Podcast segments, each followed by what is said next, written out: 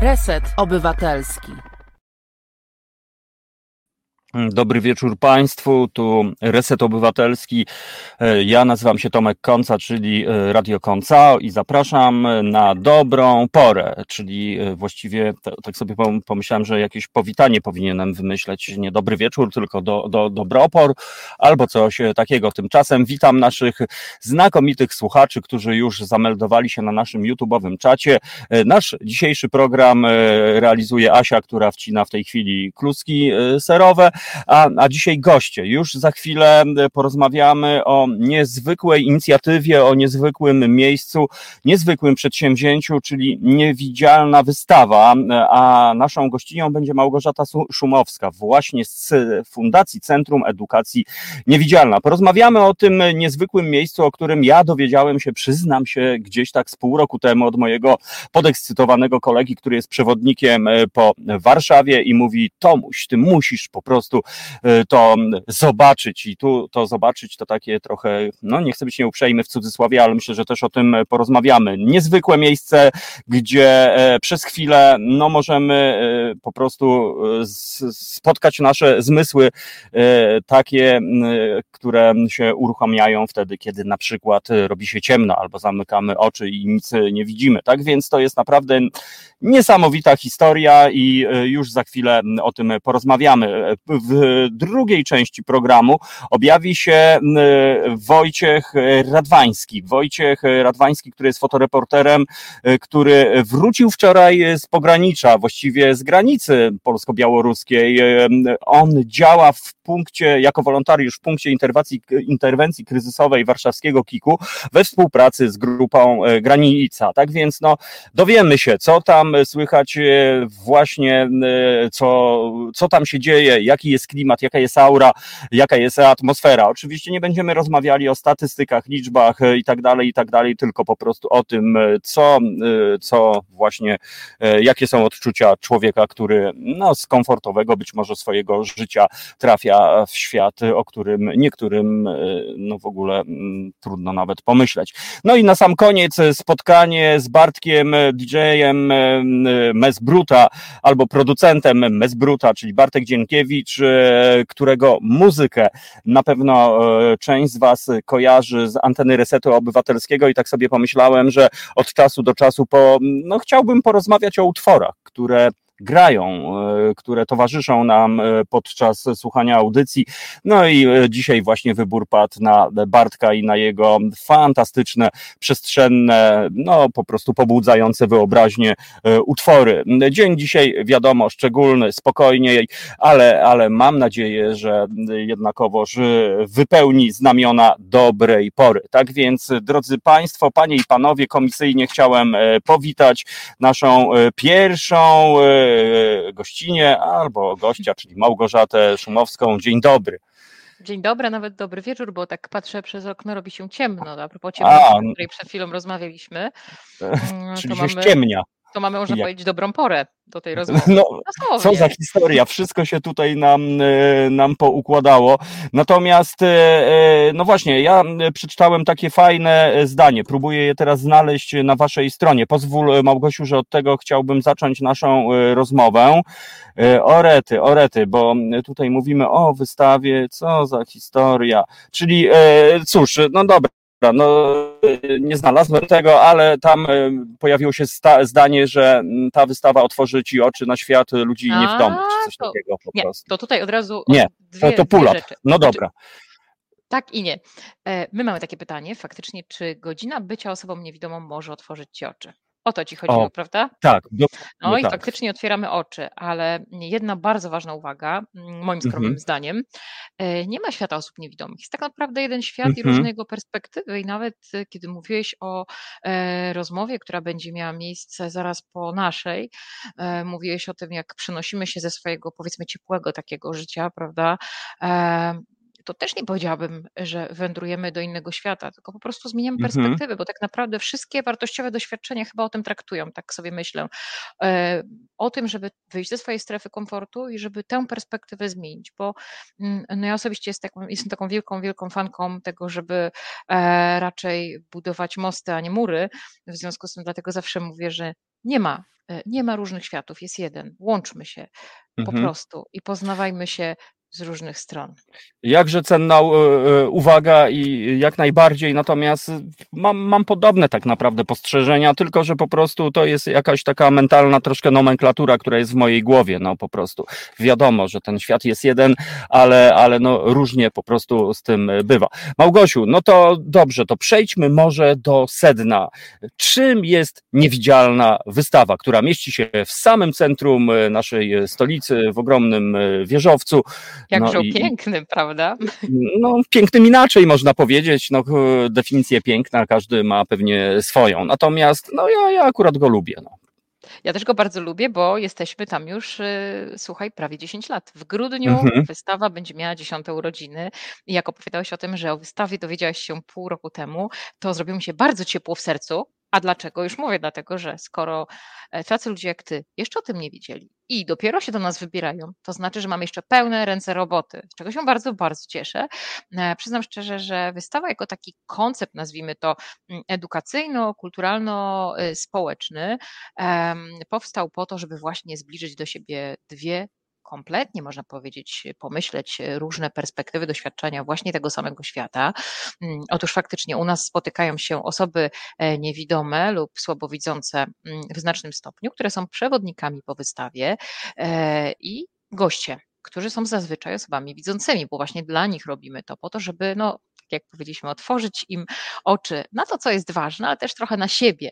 Będę pewnie zaraz kluczyć. Machaj do mnie w razie czego, bo jestem straszną gadułą, e, więc może być tak, że się rozwinę i skończymy tam 15 po morze. Ja zamieniam się w słuch, Małgosia, naprawdę, to jest twój czas e, e, i, i słuchamy po prostu. Bardzo się cieszę. E, więc tak naprawdę po pierwsze, chcemy pokazać, jak żyją osoby niewidome, jak żyją osoby niewidome, ociemniałe, słabowidzące i tutaj od razu taki e, mały mm, protip, osoby niewidome patrząc z perspektywy medycznej, to są osoby, które urodziły się bez e, wzroku, bądź straciły go przed e, upływem e, pierwszych pięciu lat swojego życia. Później mówimy o osobach ociemniałych, czyli takich, które tracą wzrok, tak, w wyniku różnych zdarzeń. Są to czasem sprawy, no nie wiem, powikłań pochorobowych, genetyki również, co jeszcze urazów, wypadków. Jest tego mnóstwo. Myślę, że teraz też moglibyśmy zaraz rozwijać wątek mm, starzejącego się społeczeństwa, społeczeństwa również cyfrowego. No nie dbamy o nasz wzrok, bądźmy szczerzy, E, pewnie mogłabym ci teraz, a, ożywmy trochę tę rozmowę. Kiedy ostatnio badałeś wzrok, ale tak naprawdę solidnie, uczciwie. Znaczy, y, pół solidnie, całkiem niedawno, ale to w wyniku wypadku, gdyż wbiłem sobie kolec po prostu w oko i byłem zmuszony trochę e, jechać, a wcześniej miałem też taką tą, tak więc no tak trzy tygodnie temu sobie badałem no. ten wzrok. Okay. Pani, Pani powiedziała, że całkiem dobrze, oprócz tego, że mam dziurę w lewym oku, no ale to cóż, po prostu. Ale powiem Ci szczerze, że kiedy rozmawiam z ludźmi, często bywa i tak, że yy, niektórzy mówią, że na przykład nigdy nie robili sobie porządnego mhm. badania wzroku, albo robią to naprawdę bardzo rzadko. Tymczasem, no niestety, yy, wzrok mamy tylko jeden i konsekwencje ewentualnego, yy, ewentualnej utraty no, są bardzo, bardzo, bardzo ciężkie. Ludzie się z tym mierzą, o tym też później porozmawiamy, bo te wszystkie wątki plączą nam się jak taka pajęczyna i będziemy próbowali trochę rozsupłać. E, natomiast właśnie u nas można faktycznie zobaczyć, co to znaczy nie widzieć. Często jest tak, że mm, osoby niewidome, nazwijmy tak bardzo ogólnie, prawda, mhm. e, przeprowadzają swoją, swoje rodziny, swoich przyjaciół i właśnie pokazują, w taki sposób żyję, to jest moje środowisko naturalne, tak funkcjonuje. E, my mamy sześć całkowicie wyciemnionych pomieszczeń, które wiernie odwzorowują scenerię, znane nam totalnie z takiego normalnego, codziennego życia. To nie jest coś, co nas e, może dziwić, zaskakiwać, zaskakuje nas bardziej to, że musimy się w nich odnaleźć bez e, pomocy wzroku zupełnie, bo u nas jest naprawdę totalnie ciemno, czyli tak, jak to, to nie jest taka ciemność, ciemność. Wiecie, jak mm, na przykład y, idziemy w nocy do toalety. Okay, jest ciemno, mhm. ale gdzieś tam jakieś kontury, jakieś przesmyki, gdzie niegdzie te e, światło widać. Poza tym mamy orientację, znamy swoją przestrzeń dosyć dobrze. A tutaj wchodzimy w przestrzeń zupełnie nieznaną. Sześć takich pomieszczeń, raz jeszcze podkreślę. No i jest niezła zabawa, ale oprócz tej zabawy, bo staramy się to robić oczywiście bardzo przygodowo, ale pozytywnie. My nie chcemy e, wypuszczać naszych gości z takim przeświadczeniem, ojejku, jejku, jak strasznie biedni są ci niewidomi, e, bo to nie o to chodzi. To znaczy, żeby była jasność, to jest gdyby zebrać tysiąc osób i przepytać ich, jak czują się ze swoim niewidzeniem, każdy miałby pewnie odmienne zdanie.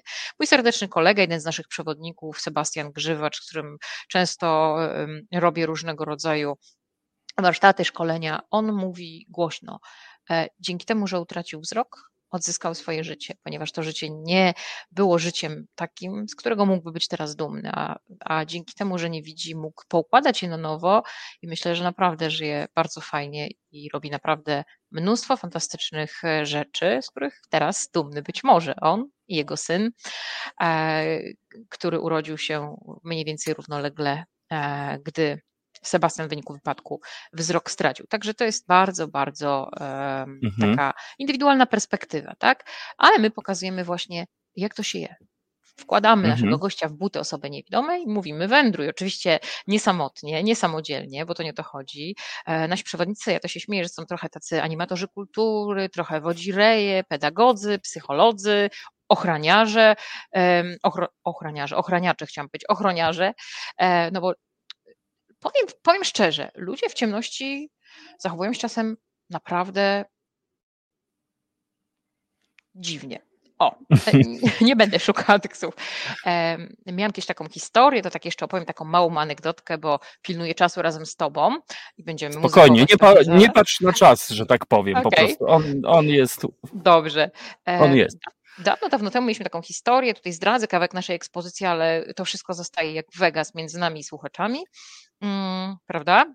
No jak? E, przyszła do nas pani y, i po wyjściu z wystawy nagle moja ekipa recepcyjna przerażona mówi, pani ukruszyła sobie ząb.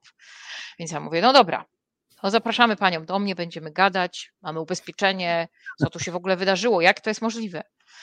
No i rozmawiałam z panią, ona mówi, że nie mogła się powstrzymać, musiała ugryźć rzeźbę. To była rzeźba Dawida. Mhm. No to grubo. Nie wiem gdzie gryzła Dawida, ale powiedziała, że po prostu jakiś wewnętrzny głos, głos. kazał jej to zrobić. Więc y, zasadniczo to była jedyna taka grubsza akcja, ale faktycznie czasem jest tak, myślę, że to troszeczkę mówi, mówi wiele o, o, o nas samych, tak, że mhm. Gdy wyłącza się światło, wydaje nam się, że nikt nas nie kontroluje i możemy sobie pozwolić na zachowania zupełnie inne. I faktycznie w pewnym sensie nikt nas nie kontroluje, bo żeby była jasność, u nas y, nie ma czegoś takiego, że chodzą przewodnicy z noktowizorami albo nie wiem, jest mhm. jakiś tam przekaz, a ja siedzę przy monitorze i obserwuję, co tam się dzieje. Nie, zupełnie nie. E, natomiast e, faktycznie osoby, które z nami pracują, przewodnicy są bardzo dobrze zorientowani mm, w przestrzeni, więc wiedzą, wiedzą, e, co się dzieje, starają się to wszystko jakoś tam kontrolować, ale czasem jest to bardzo trudne. E, czyli mamy taką soczewkę, soczewkę tego, e, jaki jest człowiek, jak człowiek zachowuje się w ciemności. No niesamowite to jest, wiesz co, a jeszcze szybciutko chciałem wrócić tylko do e, zdania o twoim przewodniku, który, e, który e, stał się ocie, ociemniały, tak, dobrze, już nomenklaturowo, który, który powiedział to, co słyszę od kilku moich znajomych, którzy no, w, w wyniku no, różnych historii, na przykład wypadek, musieli zmienić swoje życie, bo na przykład stali się sparaliżowani, bo po prostu to, no wiadomo, no można, to, to jest blisko do stanów po prostu prostu dramatycznych, depresyjnych, ale też do, do, do odkrywania czegoś po prostu niesamowitego, to co mówisz. I, i to jest właśnie. E, to, to jest jakieś magiczne, no, że tak powiem. I z drugiej strony też pomyślałem sobie o moim ukochanym filmie Imagine e, Andrzeja Akimowskiego, po prostu, który właśnie opowiada o, o, o ludziach niewidomych, ociemniałych, którzy, którzy po prostu, no okazuje się, że, że ich ten świat jest po prostu tak fascynujący w zestawieniu z ludźmi widzącymi, którzy po prostu rutynowo traktują swoje życie, że, że powiem ci, że to daje mi do myślenia. I patrz, punkt, punktuje cię. Znowu mówisz ich świat. Właśnie, o widzisz i bardzo dobrze, punktuj, po prostu punktuj, bo ta audycja temu służy po prostu, rozumiesz, y, bo no rozumiem, rzeczywiście rozumiem. być może tak jak ja posługuję się takimi stereotypami, jest mi naprawdę głupio trochę teraz to, co mówisz. A zupełnie ale niepotrzebnie. Tak, tak, tak, tak jest i pewnie niektórzy z nas również tak myślą i, i, i bardzo chcę to zmienić w sobie, wierz mi po To prostu. znaczy, że była jasność, to też jest jakaś taka moja wkrętka i ja o tym w ten mhm. sposób myślę, mnóstwo moich znajomych, właśnie niewidomych um, o tym myśli, natomiast ja słyszałam głosy osób właśnie ze środowiska, które uważają, że absolutnie nic złego nie ma w mówieniu o, o świecie osób niewidomych, bo mhm. uważają, że każdy ma swój świat. Ale to już takie, wiesz, filozoficzne jakieś tutaj mamy Jasne. rozkminki. Mm, natomiast no, zasadniczo lubimy łączyć, prawda? No dokładnie. I taka jest idea też tej y, audycji, tego programu i przyznam się, od jakiegoś czasu też tak wygląda moje gdzieś tam to y, życie. E, Małgosia, a powiedz, y, zanim, bo, bo tak będziemy tak skakali sobie, tak trochę tak. pozwól, że tak wiesz, takie połączenia w tych Doskonale. receptorach. Ale kto do Was przychodzi? Czy, czy to są ludzie, którzy są przygotowani na to, co ich czeka, czy, czy nie wiem, macie grono zaprzyjaźnionych przewodników. No właśnie, to mnie ciekawi, jakie są motywacje, żeby odwiedzić niewidzialną wystawę? Zaprzyjaźnik, muszę to zapamiętać, czyli zaprzyjaźniony przewodnik. Dobrze brzmi, tak, nie? Tak, tak, e, tak. No. E, wiesz co, ja myślę, że tak naprawdę, ponieważ my jesteśmy bardzo skromnym, takim nazwijmy to, skromną inicjatywą, mm, więc nie możemy sobie pozwolić na to, żeby gdzieś tam oplakatować Warszawę. Mhm zresztą chyba nawet bym nie chciała, szczerze powiedziawszy. Mhm. E, o nas nie trąbi się jakoś szczególnie głośno. E, od czasu do czasu faktycznie pojawiamy się w różnych miejscach, żeby coś tam o sobie opowiedzieć, na przykład tak jak dziś, bardzo się z tego cieszę. E, natomiast świetnie działa po prostu ten tak zwany marketing szeptany, tak? Ludzie po prostu podają sobie informacje, no, że jest takie fajne miejsce, o czym zresztą ty też wspomniałeś na samym początku, że kolega powiedział, że musisz je zobaczyć i faktycznie, ha, i tu wrócimy do tego momentu, w którym chcę porozmawiać zobaczyć. o języku, Dokładnie, o języku i o tej naturalności komunikacji, która jest bardzo ważna, bo mm, naszym słuchaczom podpowiem tylko, że jeszcze zakulisowo rozmawialiśmy właśnie o tym, że wystawę można zobaczyć na własne oczy, no i czy to wypada tak powiedzieć? Tak, wypada. Słuchajcie, tak samo jak osobie niewidomej mówimy na pożegnanie do zobaczenia, no bo przecież nie do pomacania, albo nie do usłyszenia, o, dokładnie tak. E, tak samo mówimy o tym. Słuchaj, widziałeś wczoraj na przykład film? Tak, no widziałem.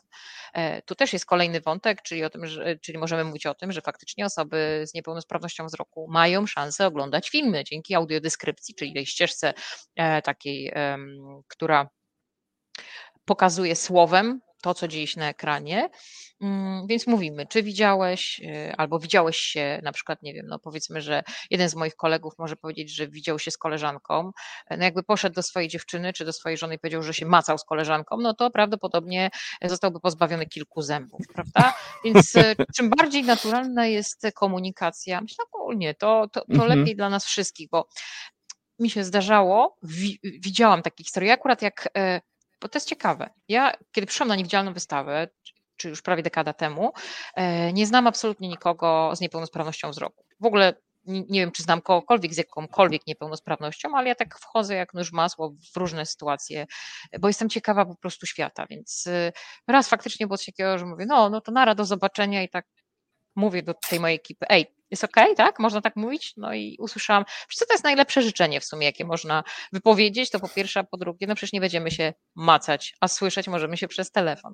Natomiast wielokrotnie byłam, e, e, świadkowałam sytuacji, kiedy ludzie próbowali tak na okrągło, tak obchodzić, tak stąpać na palcach, żeby nie urazić. I było to tak szalenie sztuczne, tak strasznie naciągane i tak bardzo dyskomfortowe właśnie dla tej osoby, e, że autentycznie robiło się ciężko w klatce piersiowej.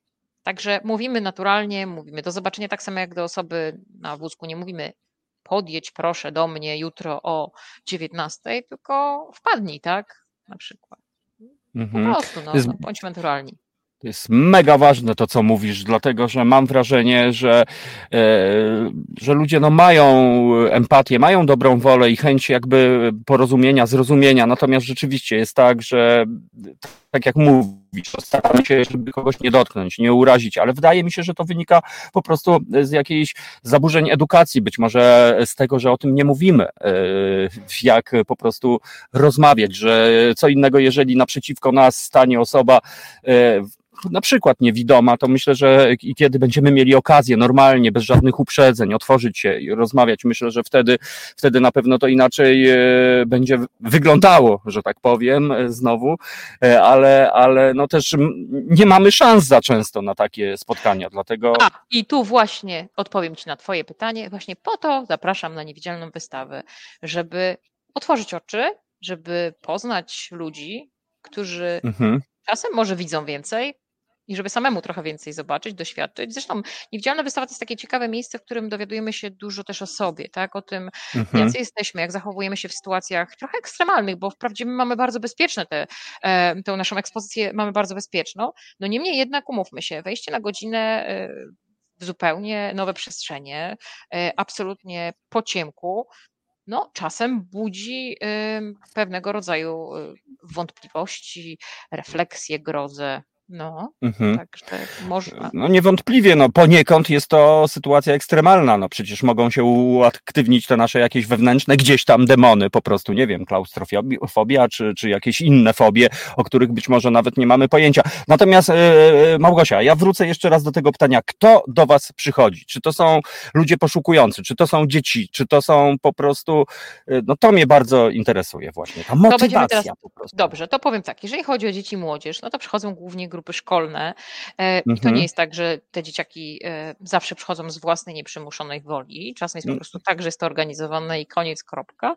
Ale muszę przyznać, że młodzież bardzo fajnie reaguje na to, co się dzieje. Oczywiście mhm. to wszystko zależy od tak naprawdę od środowiska, w którym dojrzewają, prawda, od nauczycieli, bo my też e, też widzimy często, w jaki sposób zachowują się mm, nauczyciele, tak? Czy, czy dla nich jest to po prostu moment taki, żeby, żeby te dzieci gdzieś wydelegować i zająć się sobą, czy faktycznie mają jakiś autorytet, czy omawiają to, co się tutaj dzieje i w ogóle przede wszystkim, czy no to jest ciekawe, bo my mamy na naszej stronie internetowej niewidzialna.pl, to od razu taki wiecie, strzał, mhm. strona niewidzialna.pl. E, informacje dokładnie dla szkół, dla nauczycieli, po co do nas przychodzą, czego mogą się spodziewać, w jaki sposób się przygotować. No i pewnie gdybyśmy zrobili jakąś taką statystykę, to przygotowanych na 10 grup byłaby może jedna, dwie Niektórzy po prostu przychodzą, bo wiedzą, mhm. że a coś tam niewidomi, a coś tam po ciemku, a wycieczka, no, no dobra, byliśmy już 10 razy w kinie, no to chodźmy tam pooglądać, byliśmy już w zoo, to chodźmy teraz pooglądać niewidomych. Mm, I tak to czasem niestety wygląda, ale dla nas liczy się fakt, że ktoś do nas przychodzi, bo jeżeli przychodzi, to my mamy możliwość coś do tej głowy wtłoczyć. I to też nie jest tak, że każdy, kto od nas wychodzi, to po prostu później czuje, że dostał wędkę, idzie łowić ryby i będzie poszerzał swoje horyzonty. Nie, to też tak oczywiście nie jest. Natomiast staramy się, żeby jak najwięcej osób z tego skorzystało i, e, i myślę, że, że to naprawdę nieźle działa. Szkoły do nas przychodzą na razie jeszcze całkiem chętnie. Zobaczymy, jak to będzie dalej. Sytuacja pandemiczna e, jest dosyć dynamiczna, więc, więc zobaczymy. Mieliśmy już posłuchę podczas e, tego całego pandemicznego czasu, dosyć dużą, e, ale faktycznie patrząc z perspektywy tej dekady, to grupy szkolne to jest taki bardzo wdzięczny nasz odbiorca, bardzo fajny, no bo jednak umówmy się, to jest ważne, żeby kształtować jakąś świadomość w młodym pokoleniu, tak? Od tego się wszystko zaczyna, choć czasem mamy wrażenie, że więcej staramy się kształtować właśnie postaw takich y, e, społecznych, obywatelskich, takich naprawdę fajnych w, w, nauczycielach, a nie w dzieciakach, bo one częściej dużo lepiej reagują właśnie niż osoby, z którymi przychodzą. To jest paradoksalne, mhm. ale tak bywa. E, kto jeszcze do nas przychodzi? Przychodzą do nas po prostu dorośli, często na randki w ciemno. E, przychodzą po prostu rodziny z dzieciakami, przychodzą do nas seniorzy, uwielbiamy pracę z seniorami, uniwersytety trzeciego wieku. E, to są takie też bardzo fajne spotkania.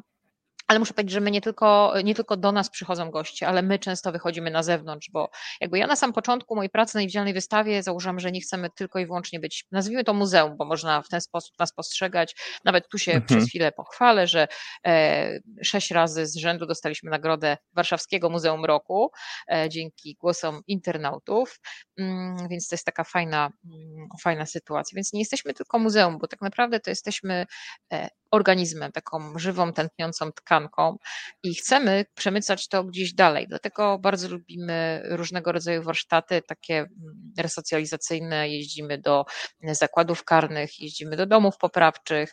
Staramy się też y, jeździć tam, gdzie powiedzmy, nie wiem, nie ma jakichś możliwości szczególnych finansowych. Załóżmy w domach dziecka robimy różnego rodzaju akcje, właśnie też warsztaty. Tyle, zawsze mówimy, że tyle jesteśmy warci, ile możemy dać siebie innym, tak? Do nas przychodzą goście, my faktycznie utrzymujemy się ze sprzedaży biletów, to jest nasz jedyny, nazwijmy to chleb, poza e, zastrzykiem finansowym, dofinansowaniem właściwie od Państwowego Funduszu Rehabilitacji Osób Niepełnosprawnych, który dofinansowuje wynagrodzenia, e, no ale jeżeli myślimy o tym, że na przykład kosztów miesięcznych naszych mamy około 85 tysięcy, a dostajemy dofinansowanie 20, no to resztę musimy sobie złożyć za pomocą biletów, ale to jest jedno jedno, goście, jeżeli przychodzą, to jest wspaniale, miło i cieszymy się wszyscy. E, I dlatego też myślę sobie, że możemy w ten sposób dać coś, tak jak powiedziałam, dać coś na zewnątrz, tam gdzie nie zawsze jest taka możliwość, bo wydaje mi się, że wtedy jest jakaś taka fajna równowaga i między innymi też dlatego mm, jakiś czas temu, w tym roku, e, wpadłam na jakiś szatański plan i założyłam fundację. Nie wiem po co mi to było, naprawdę to jest zdanie, które ostatnio powtarzam bardzo często, ale myślę, że ja po prostu mam taką naturę, że swoje i tak zrobię. Będę, będę, będę sama się zastanawiać, a finalnie mam nadzieję, że wyjdzie z tego coś dobrego, bo ekipa jest naprawdę solidna i musimy robić fajne rzeczy, bo jest po prostu uważam, że jest taka potrzeba. Każdy może mhm. uczynić świat trochę lepszym. Oj, e, dokładnie, to jest tak ważne to, e, co mówisz. A Małgosia, a powiedz, czy e, doznałaś takich jakichś szczególnych chwil w, podczas niewidzialnej wystawy? Czy widziałaś jakieś takie szczególne reakcje, a może jakiś feedback do ciebie trafił, że, że coś takiego się wydarzyło, wiesz, takiego filmowego na przykład? Filmowego. Filmowo to mieliśmy, słuchajcie, sytuację, kiedy ludzie poznali się u nas w ciemności i półtora roku później przyszli się zaręczać u nas. E, niepokojące jest jednak to, że nie dostaliśmy zaproszenia na ślub. Więc nie wiem, jak sytuacja się tam, hmm. wiecie, no życie bywa bardzo przewrotne. Mm, a może nasza rola się skończyła po prostu, tak mhm. myślę, mam nadzieję trzymam kciuki. E, dużo dobrego się u nas dzieje. Myślę, że tak naprawdę każda, y, przepraszam, każda reakcja e, gości, takie wow, jak wychodzą, prawda, nagle się okazuje, że ten świat ciemności, czyli nie mówię świat osób niewidomych, ale ten świat ciemności, to ciemność taka totalna, ona się kończy, nie dla wszystkich, prawda? Mhm. Często jest tak, że ludzie mówią, o fajnie byłoby zobaczyć, jak wygląda wystawa w świetle dziennym. Ja zawsze mówię, pewnie tak, ale nasi przewodnicy tego nie zobaczą nigdy. I to jest tak, że ta ciemność jest szalenie demokratyczna, szalenie równościowa. Tam wszystko jest tak, znaczy, okej, okay, można powiedzieć, że nasi przewodnicy mają tą przewagę, że znają tą przestrzeń, prawda? Mm, ale no okej, okay, ale są przewodnikami w końcu z drugiej strony, tak, więc tak, no, powinni tak, ją znać. Dokładnie, dokładnie. Więc. Yy o, dziękuję, jaki piękny komentarz. Trzymam kciuki za Pani działania. Dzięki wielkie. W każdym razie m, mm, takich chwil jest bardzo dużo, ale powiem o jednej bardzo ważnej rzeczy. Kiedy nastała pandemia i kiedy musieliśmy się zamknąć po prostu, to był 12 dzień marca 2020 roku. Powiem Wam szczerze, że miałam gulę w gardle wielkości kurczę arbuza, bo zastanawiałam się, co ja zrobię i co zrobię z ludźmi, którzy y, ze mną pracują, E, za których czuję się odpowiedzialna. Tam było nas w tamtym okresie około 25 osób e, i zastanawiałam się, czy my jeszcze te drzwi otworzymy. Bo to jest tak, że e, jakby kiedy my pracujemy nawet na pełnych obrotach, to nie jest taka sytuacja, że my możemy wygenerować jakieś oszczędności tam, wiecie, mamy w sejfach po prostu sztaby mhm. złota na czarną godzinę. Tak niestety nie jest i tych pieniędzy jest zazwyczaj tyle, że po prostu jesteśmy na plusie jakimś delikatnym, to się wszystko kręci, każdy jest zadowolony, pensja jest na czas i kciuki w górę, a nasi goście są szczęśliwi, że mogą e, doświadczać czegoś fajnego. E, I pamiętam, wtedy byłam strasznie rozdarta, bo co prawda ekipa była zwarta, gotowa i, od razu zrobiliśmy burzę mózgów, co tu zrobić, żeby jakoś to wszystko trwało. I naprawdę mój zespół zachował się przepięknie. Myśleliśmy, jak zespół właśnie. To jest taki, myślę, sprawdzian. To jest taki, tak, dokładnie. To jest takie sprawdzam tego, na ile jesteśmy e, wartością samą w sobie, na ile jest to wszystko tylko i wyłącznie takie troszeczkę gadanie pod publiczkę. E, mhm. Ale to było też mało tak naprawdę, bo trzeba było działać, trzeba było zastanowić się, jak w ogóle e, te pieniądze zacząć, nie wiem, nawet nie to, że zbierać, ale co zrobić, żebyśmy my mogli jakoś działać, tak? E, dodam, że jeszcze wtedy nastroje były naprawdę y, marsowe, bo nikt nie wiedział, co nas czeka. I z pomocą przyszli na początku y, mój serdeczny kolega, może być przyjaciel niewidzialnej wystawy, dr Michał Zdziarski, który stwierdził, że e, mogę mu płakać w ramię, ale to nie ma sensu, ale, ale muszę zmaterializować jakby to, co mam w głowie. I on pchnął mnie do tego, żeby założyć zbiórkę publiczną.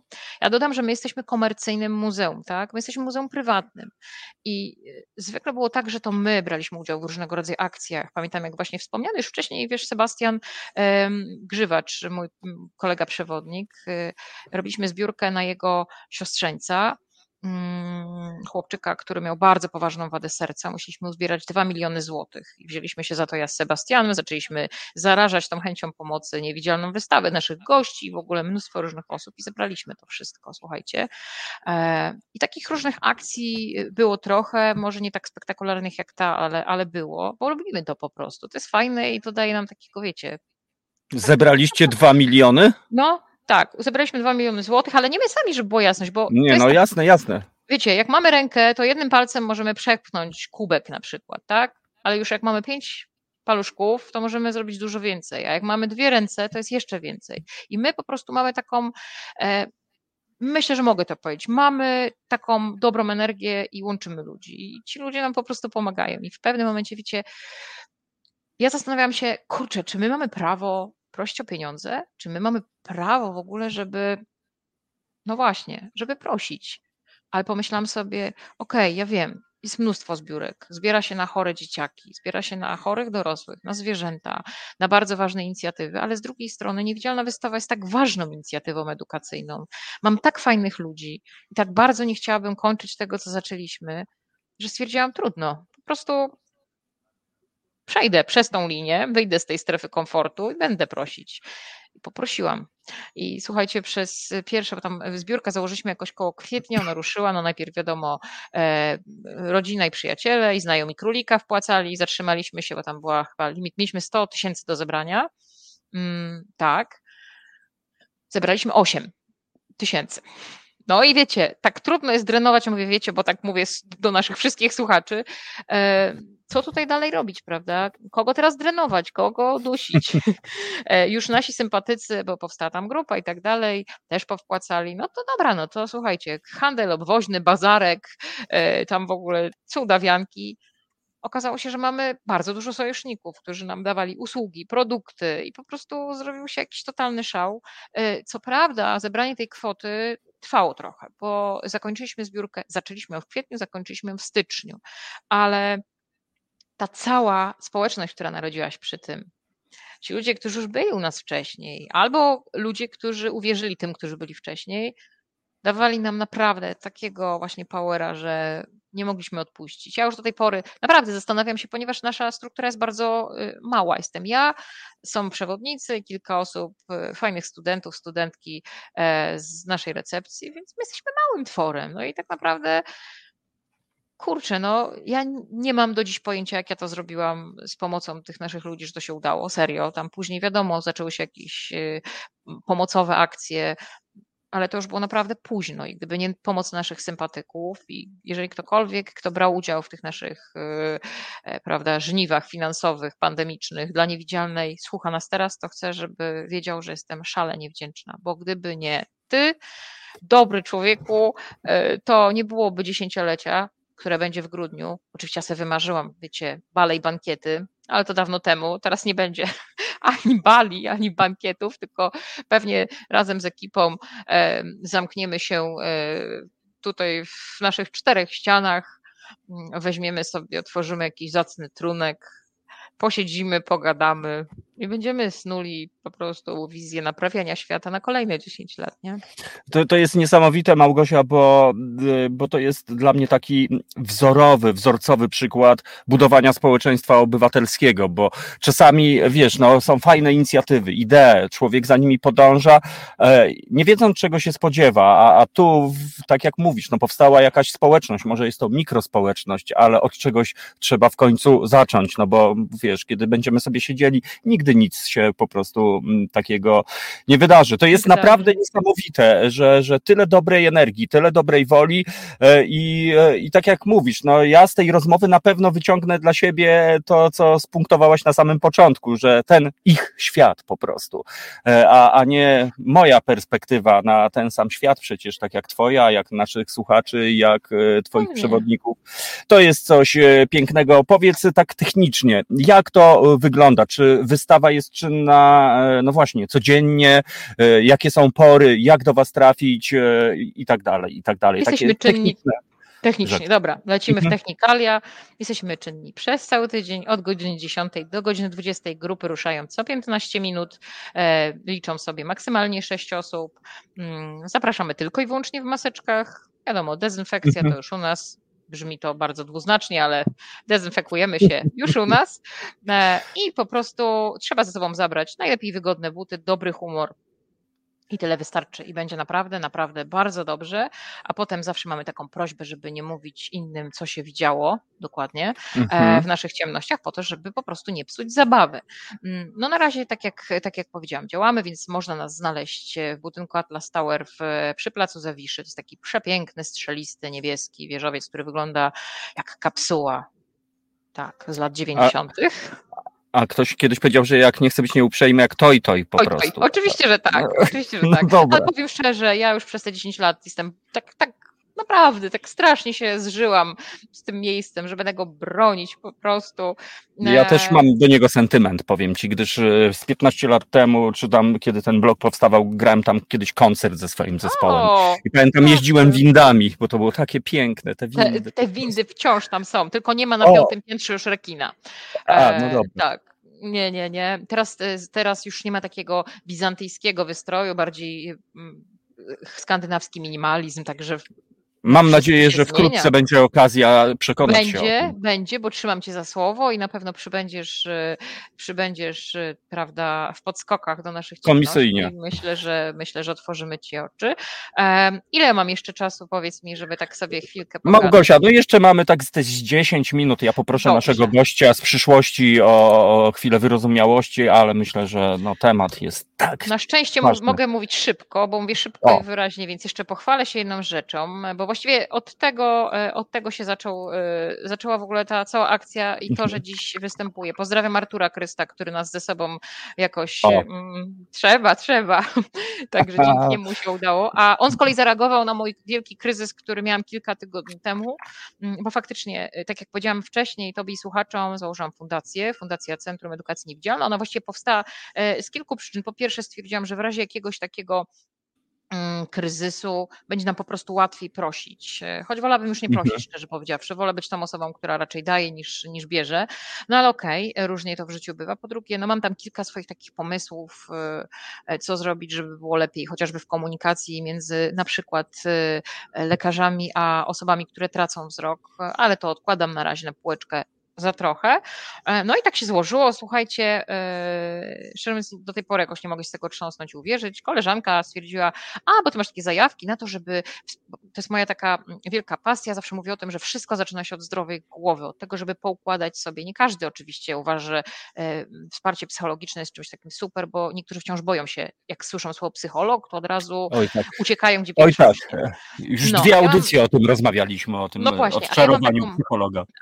A ja mam taką taką, a ja mam taką totalną zajawkę właśnie, żeby mówić o tym, że wszystko zaczyna się od tego, co się dzieje w mhm. naszej głowie. Zdrowa, zdrowa głowa to podstawa i też właśnie e, wracając trochę do początku naszej rozmowy, e, osoby, które tracą wzrok, osoby ociemniałe, zwłaszcza te, które są w takim gazie życiowym, czyli żyją już, prawda, nie wiem, tworzą rodziny, e, spełniają się zawodowo, nagle coś się dzieje, najczęściej myślą o samobójstwie. To trzeba jasno powiedzieć. Ja rozmawiam z wieloma osobami i najczęściej tak jest. Oczywiście mm, mało, mało się myśli się, ale to nie znaczy, że się materializuje, ale te myśli gdzieś chodzą po głowie.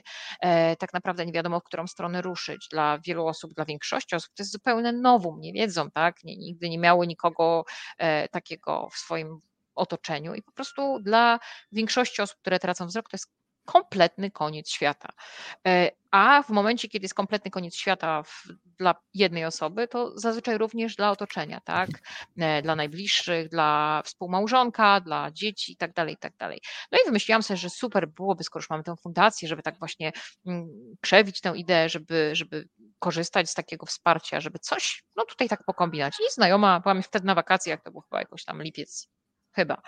Mówi do mnie, wiesz co, to ja ci napisałam taki projekt, może chcesz go wysłać do Pefronu, bo teraz jest tak poza konkursowo, można tam na coś liczyć. Ja mówię, okej. Okay. Stwierdziłam, dobra, wyślę przecież, na pewno kto da takiej małej, raczkującej fundacji, nawet jeżeli my mamy zaplecze, to jesteśmy świeżą fundacją. No i słuchajcie, tak się złożyło, że dostaliśmy. No i właśnie. Więc dostaliśmy projekt, dostaliśmy pieniądze od, tu jeszcze raz powtórzę, Pefron, nasz wspaniały Pefron, który finansuje te moje pomysły. Dostaliśmy około 160 tysięcy mm, po to, żeby świadczyć wsparcie psychologiczne mm, podczas pandemii, e, żeby to było takie wsparcie bezdotykowe, bez face to face, ale z drugiej strony to ma super wartość, bo po pierwsze możemy dotrzeć naprawdę do małej wioseczki na końcu Polski, tam gdzie naprawdę takie wsparcie, po pierwsze nie jest na liście priorytetów, bo to kosztuje, po drugie, bo trzeba się wyrwać z małego na przykład miejsca, e, pojechać i to jest coś absolutnie nie, no no nie jest to po prostu gdzieś tam często y, potrzebne. Do zrobienia też, mm. brutalnie mówiąc. No, dokładnie, prostu. dokładnie. Więc ten projekt jest telefoniczny. Wyrekrutowaliśmy, bo głównie te pieniądze są przeznaczone, znaczy, no tak, są przeznaczone na y, psychologów, których wyrekrutowałam. Są naprawdę świetni. Jestem z tego tak, z tego powodu absolutnie dumna. Tylko właśnie, szukamy w dalszym ciągu, bo mamy do znalezienia 80 osób z niepełnosprawnością wzroku, plus możemy do tego dodać jeszcze 50 osób bliskich, czyli często jest tak, że gdzieś tam łączymy w pary. Tak? Mamy, to jest to, o czym Tomku przed chwilą powiedziałam. Mamy osobę, która traci wzrok, mamy na przykład żonę, męża, którzy też chcą sobie to przepracować. I my takie mm, w tym momencie możliwości mamy. Zebraliśmy już e, ponad 50 osób z niepełnosprawnością wzroku, ale wciąż mamy 30 miejsc, więc jeżeli znacie, kochani słuchacze, e, kogoś, kto nie widzi, słabo widzi, traci wzrok, a ma orzeczenie lub tak zwany dokument równoważny, to warto się do nas zgłosić, bo jeszcze rekrutujemy do 20, e, przepraszam, nie do 22 października, bo to przedłużyliśmy teraz e, e, właśnie tą akcję rekrutacyjną. Do 15 listopada, czyli po długim tak zwanym weekendzie, zbieramy zgłoszenia i każda osoba, która się do nas zgłosi właśnie z orzeczeniem plus osoba bliska, ma możliwość skorzystania aż z 10 godzin takiej telekonsultacji psychologicznej. Uważam, że to jest bardzo dużo, bo licząc nawet, że jedna godzina kosztuje około 100, 150 bądź 200 zł, myślę, że bilans jest prosty. Poza tym można to mhm. robić z poziomu własnej kanapy, z kubkiem herbaty, komfortowych warunkach. Y, informacje można znaleźć na naszej stronie y, wcen.com.pl jak Fundacja Centrum Edukacji Niewidzialna albo gdzieś tam na naszym fanpage'u na Facebooku Niewidzialnej Wystawy też jest to podpięte, więc Tyle. Mhm. Małgo Małgosia, tutaj e, komentarz e, naszej słuchaczki Katarzyny. Wsparcie psychologiczne w pandemii ratujecie życie ludziom. Dramat z tym wsparciem jest, tak więc e, to, to tak może brzmi, ale, ale no, każdy, kto jest w jakimś kryzysie, po prostu wie, że, że na to się czeka. Niektórzy są po prostu tacy, że tej, no nie zasygnalizują nigdy tej pomocy po prostu. Dlatego tutaj ogromna e, rola wasz, e, nasi drodzy słuchacze. Posłuchajcie raz jeszcze tej prośby i pomyślcie, może w waszym zasięgu, może w okolicy, może słyszeliście o, no, o ludziach, którzy takiego wsparcia no, potrzebują, być może nie oczekują, bo, bo wiadomo czasami jak to jest, że czasami się nie oczekuje. Natomiast e, Małgosia, no bardzo, bardzo Ci dziękuję za, za za, za, ten przelot po prostu, bo, bo, bo w ogóle jesteś bardzo taka, takim audiobookiem trochę chodzącym, albo, albo audiodeskrypcją e, raczej powinno tutaj się powie, pomyśleć, znaczy powiedzieć. Natomiast też wiesz co, mam nadzieję, że kiedyś w przyszłości przyjmiesz raz jeszcze, albo nie tylko raz zaproszenie, bo wydaje mi się, że też bardzo dużą, e, widzę dużą potrzebę, żeby odczarowywać właśnie ten temat, rozmawiania właśnie o tym, e, ominięcia tej politycznej poprawności, czy, czy po prostu, żeby, żeby, żebyśmy rzeczywiście traktowali się jako jak ludzie, normalnie, no normalnie. No. Naturalnie, no, no właśnie. No, jak się zapisuję to... na tę rozmowę, już jestem, jestem na tak, także szukaj, szukaj swojej głowy, także... ale najpierw przychodzisz do nas. I Przychodzę, o, o, obiecuję, tak, trochę się, no nie wiem czego się spodziewać, bo tak jak mówisz, ta prośba, e, którą generujecie do tych, którzy to przeżyli, ona naprawdę działa, bo ten mój człowiek, który mnie zmusił jakby do tego, on mi nic więcej nie powiedział, on powiedział Tomuś, być może to zmieni twoje życie gdzieś tam, tyle mi jedynie po prostu I powiedział. Ja, a jak? I wszystkich e, naszych e, słuchaczy po prostu. Tak więc Małgosia, bardzo, bardzo Ci dziękuję. Małgorzata Szumowska, niewidzialna wystawa w centrum Warszawy, to jest coś niesamowitego i, i powiem Ci, ekscytującego, naprawdę, to jest nie chcę tutaj słodzić, tylko że po prostu tak bardzo nam brakuje takich inicjatyw, y, tego, tego szukania tego łącznika, tego, żeby zakopywać te podziały i to na każdym progu, nie tylko podziały polityczne, y, ideologiczne, ale po prostu ich jest całe, całe mnóstwo i bez tego po prostu nic w ogóle nie będzie po prostu. Dlatego ja trochę jestem taki y, wzruszony, wybacz, po prostu wiem, ja że to nie medialne. Dziękuję bardzo za zaproszenie i dziękuję Arturowi za sparowanie Dokładnie. nas. Dziękuję za piękne komentarze wszystkim, którzy tutaj do nas piszą. Jestem szczerze wzruszona. E, dziękuję Wojtkowi, który zaraz tutaj mnie zmieni w okienku za jego cierpliwość bezbrzeżną. E, I ostatnia rzecz, którą powiem. E, jutro wrzucę informację o dodatkowym naborze, więc na pewno ci podlinkuję, żebyś mógł. A ja obiecuję to puścić tak, zarówno tak, w resecie, jak i w moim radiu Koncao, gdzie, gdzie to będzie fajnie. Fajnie, że przywołałaś postać Artura Krysta, bo to jest mój ziomal, jak byliśmy ancymonami kiedyś w zeszłym stuleciu. No to, to jest teraz mój ziomal, jak już jesteśmy trochę starsi, także A, no widzisz. Wszyscy no, łączą jakoś, nie? Warto było po prostu być ancymonem, żeby w końcu dorosnąć do czegoś poważnego. Ale, ale tak jak mówię, no przypadki istnieją tylko w gramatyce, więc to nasze nie spotkanie. Ma, dokładnie. To no to jest po prostu dokładnie tak i tego się trzymajmy. Wszystkiego dobrego, Małgosia. bardzo, bardzo piękna rozmowa. Do usłyszenia e, do następnym usłyszenia. razem. E, drodzy słuchacze, no cóż, e, dobra pora e, i to jest chyba takie miejsce, gdzie właśnie czekamy na takie historie, zdarzenia ludzi, inicjatywy, miejsca i, i, i gdzie przekonujemy się, że naprawdę kurczaczki pieczone, no nie jesteśmy sami w, tej, w tym dążeniu do tego, żeby budować, naprawdę budować. I myślę, że to jest najważniejsze i fundamentalne. Tak więc, kochani, niewidzialna wystawa. Mam nadzieję, że Was zaczarowało.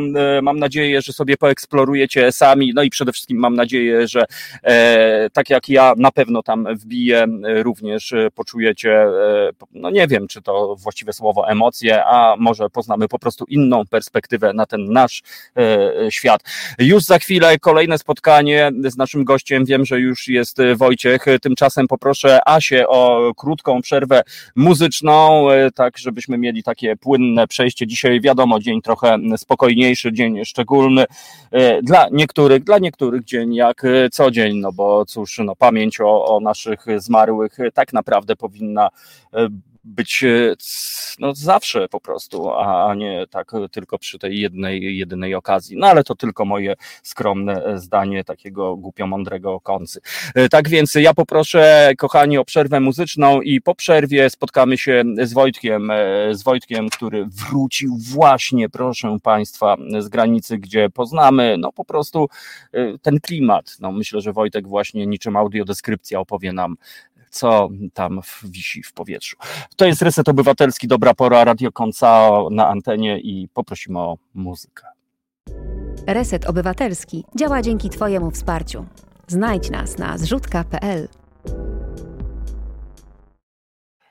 Dobra pora, Ryset Obywatelski, Tomek Konca, Radio Konca, no i e, kontynuujemy nasze dzisiejsze poniedziałkowe wieczorne spotkanie, a w naszym studiu jest gość Wojtek Radwański, fotoreporter, aktywista, wolontariusz, który jeszcze przedwczoraj, tak Wojtek, byłeś, e, byłeś na e, granicy polsko-białoruskiej. Tak, przedwczoraj. E, dzień dobry i dobry wieczór. Dobry. Dziękuję za to, że przyjąłeś e, zaproszenie. E, I wiesz co, chciałem tak od razu może nawiązać do tego, co Małgosia powiedziała, bo anonsując rzeczywiście spotkanie z tobą, użyłem takiego zwrotu, że inny świat, a rzeczywiście, no, pull up selecta, jak to na Jamajce mówią, po prostu świat jest jeden, tylko perspektywa po prostu mm, jest zupełnie inna. Wojtek, powiedz, kiedy pierwszy raz trafiłeś na granicę w czasie tego kryzysu, który tam się dzieje w tej chwili? Pierwszy raz trafiłem w sierpniu do Usnarza, tak jak wielu dziennikarzy. Mhm. E, w związku z y, patową sytuacją 32 osób uwięzionych między granicami, chyba wszyscy słyszeli o tej historii. E, ja tam trafiłem 30, 20 e, sierpnia, ostatniego dnia, kiedy jeszcze można było do tych ludzi w ogóle podejść na odległość y, no, zwykłej konwersacji. Mhm. E tam robiłem zdjęcia dla mojej e, agencji. Po prostu relacjonowaliśmy ten akurat mikrokryzys, nazwijmy go, bo to był już wtedy część większego, większego bałaganu, o czym nie wszyscy wtedy jeszcze wiedzieli, mieli świadomość. Natomiast jak się pojechało na Podlasie i rozmawiało z ludźmi, okazało się, że osób przechodzących przez granicę pojawiło u nas w kraju jest masa. To był pierwszy raz. Tam trafiłem jakiś miesiąc temu w rejon Białowieży, realizując zupełnie inny reportaż i tam też spotkałem ludzi pomagających uchodźcom. Już w tej, wtedy była strefa bezpieczeństwa, tak zwana, w sensie strefa mm, stanu wyjątkowego. Tak. Mhm. I, I w mojej świadomości na przykład w ogóle nie, nie wiedziałem, że można tam coś działać jeszcze oprócz. Myślałem, że to jest temat zamknięty, że państwo zrobiło to zrobiło i że my nie mamy już nic do roboty. A okazało się, że tak nie jest, że wciąż masa ludzi przedostaje się przez ten, ten bufor i, i często są w opłakanym stanie i trzeba im iść z pomocą. I od tego czasu kombinowałem, jak się w to włączyć no, nastąpił szereg zbiegów w okoliczności i tak się złożyło, że od dwóch tygodni już tam czynnie, czynnie się pojawiam w roli kogoś, kto niesie powiedzmy jakąś tam pomoc. Mhm.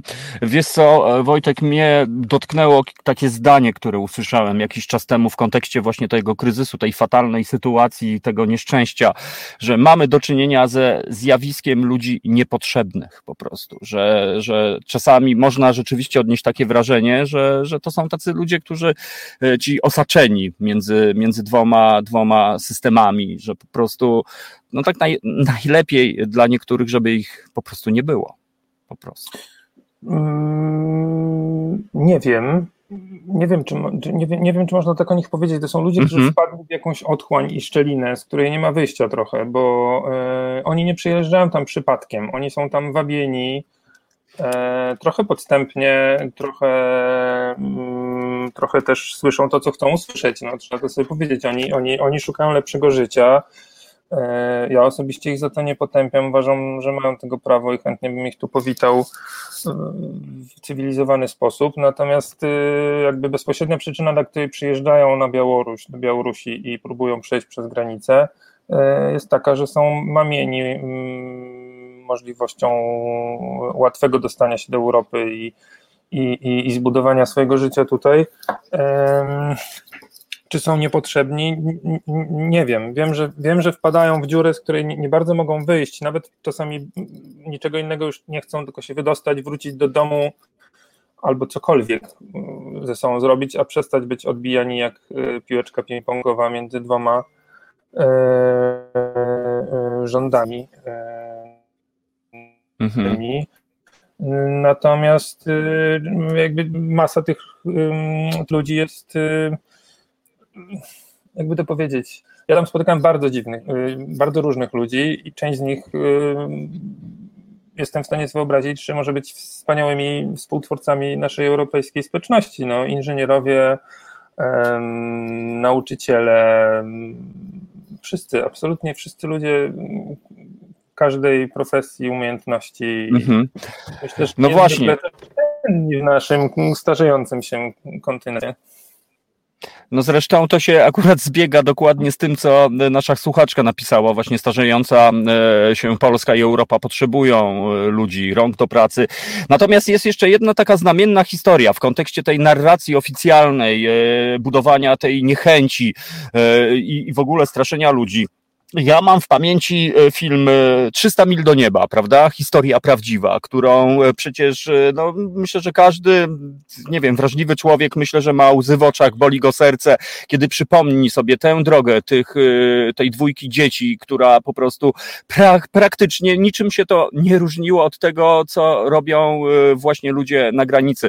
Podążają za lepszym światem, jednym słowem po prostu. Wtedy nikogo to nie bolało, wszyscy się wzruszali, no nie wiem, jakoś jakieś takie gdzieś tam mimo wszystko pozytywne reakcje. Tutaj nagle o tym jak najbardziej zapomnieliśmy i to jest dla mnie kompletnie nie do pomyślenia. Wojtek, a powiedz, jaka jest e, atmosfera na granicy? Tutaj w kontekście takim e, mieszkańcy e, i tak dalej, czy spacerując, no nie, nie jest to może dobre słowo, ale kiedy przybywasz ze, swojej, ze swojego miasta tam, czy, czy wyczuwa się, że coś, jak to się mówi, wisi w powietrzu?